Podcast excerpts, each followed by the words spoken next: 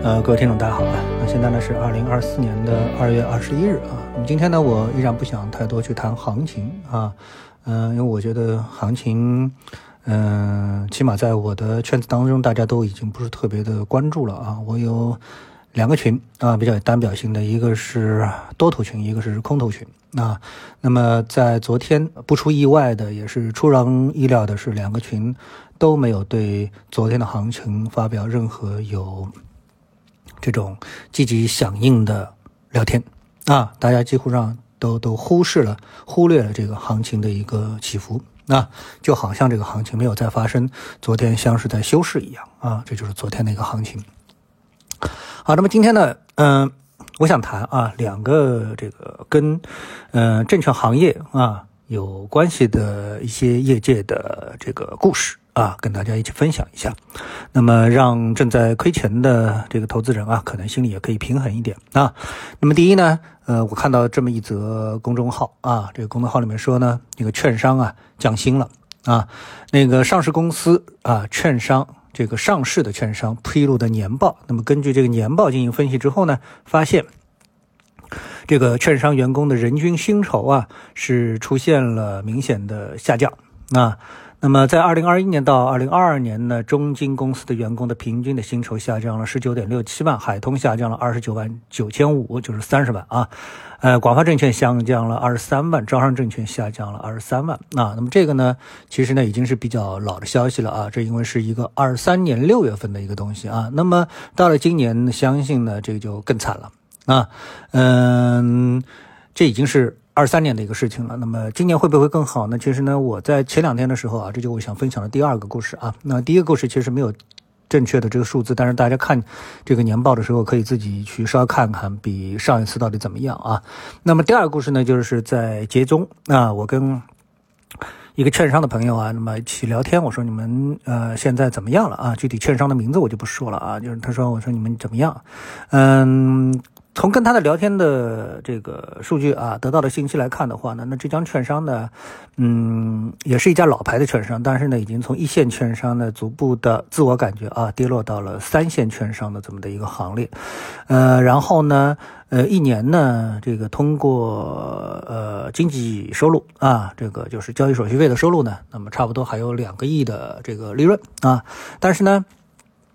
随着大股东的更替呢，那公司呢，它的这个管理结构上呢，也是出现了很大的一个变化。啊。那么说是改革啊，那其实呢，就是引进了一些职业经理人，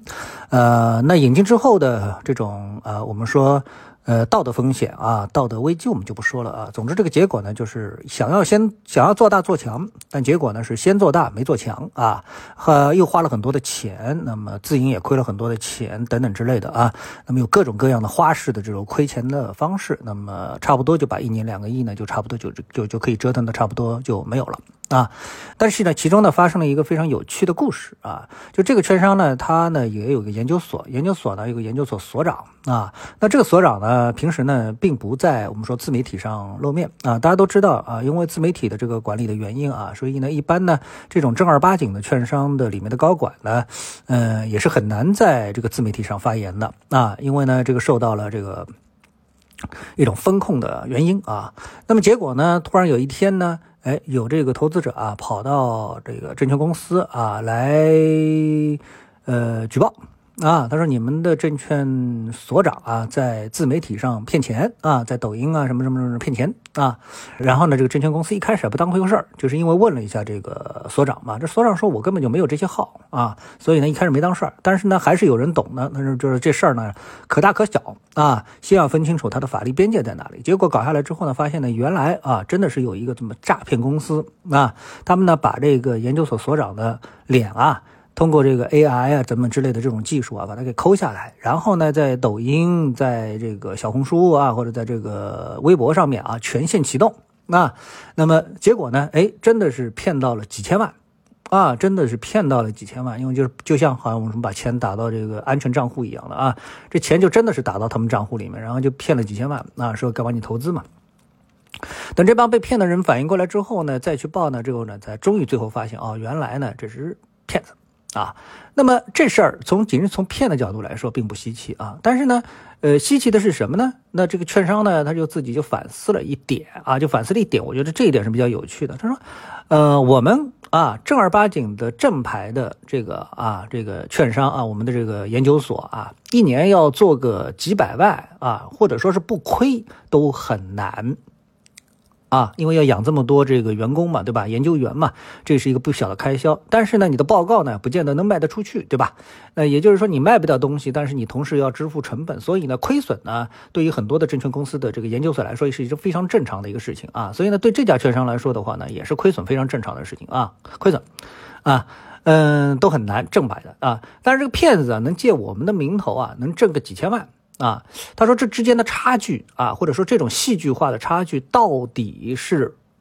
为什么呢？啊，我觉得这个才是这件事件当中啊最呃比较就在业内吧啊，我们从这个专业的角度啊，这个职从从业人员的角度来说，看着是比较滑稽的一件事情啊。但是从这个平常角度来说呢，那我还是建议啊，随着这个 AI 的。迅猛的发展啊，比如说那个 Sora 啊等等之类的迅猛的发展啊，那我觉得第一个遭殃的呢，呃，不一定是它的这个所涉及到的竞争领域啊，有可能呢，第一个能够带来一波流量的呢，可能就是这个骗子领域啊，诈骗公司的这个领域又能够获得一个新的诈骗利器啊，呃，因为之前我也看到了一篇这个报道，他说。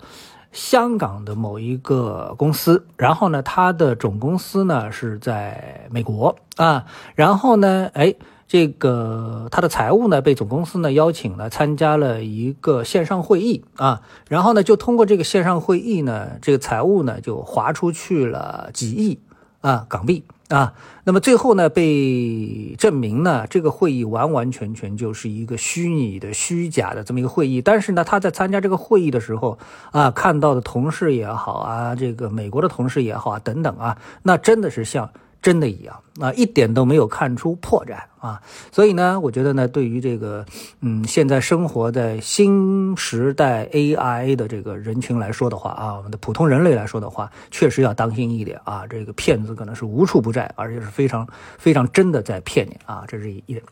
好，那么最后再分享一个消息呢，就是给大家呢，就是呃，我今天看到了一个聊天的记录啊。那么这个聊天记录说的是什么呢？就是说，呃，因为这一波我们不是这个很多的基金啊，就是私募基金啊，呃，那个对冲基金啊，我们说这个做程序化、量化交易的啊，量化交易的这个私募基金呢，这一波输得很惨。那么惨到什么程度呢？那么据称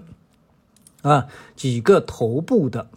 啊，头部的这个。基金公司呢，呃，不仅是输了很多的钱，而且呢是把这个钱啊，呃，就是亏了啊，这个券商啊非常多啊。比如说，他说这一家啊，他说这一家啊，某某哥和某某名字我就不报了啊，说不定是谣言呢啊。他说要破产了啊，他说这么大的一个公司啊，他说欠了一个是欠了十五亿，另外一个是欠了六十亿啊，都是呢这个中性量化或者说是这个量化，我们大家都知道的这一波的这个策略啊，呃，一个欠了十五亿，一个欠了六十亿啊，这个倒欠了券商非常多的钱，显然呢也是加了非常多的杠杆啊等等之类的，那么。细节我们就不展开了啊，展得越开，可能造谣的可能性就越大，因为我们毕竟不是在这个一线的啊，就不不知道啊，就因为不是他公司的人嘛，对吧？我们不可能掌握这么详细的信息啊，可能性有没有？是有的啊，因为我们拿出一系列的这些呃过往的数据来看的话，那确实有很多的基金在这一波的下跌当中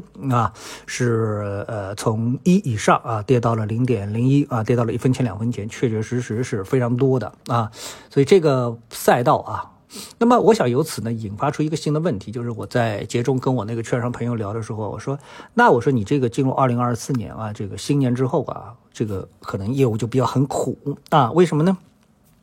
因为你想啊，我们的这个普通投资者啊，就是普通散户投资者啊，呃，大部分啊，一喜欢满仓，二喜欢买小盘股，对吧？那他们就是很有可能就是说这一轮的这个重灾区，而且不喜欢割肉，对吧？拒绝割肉，所以呢，他们很有可能呢就是这一轮微盘股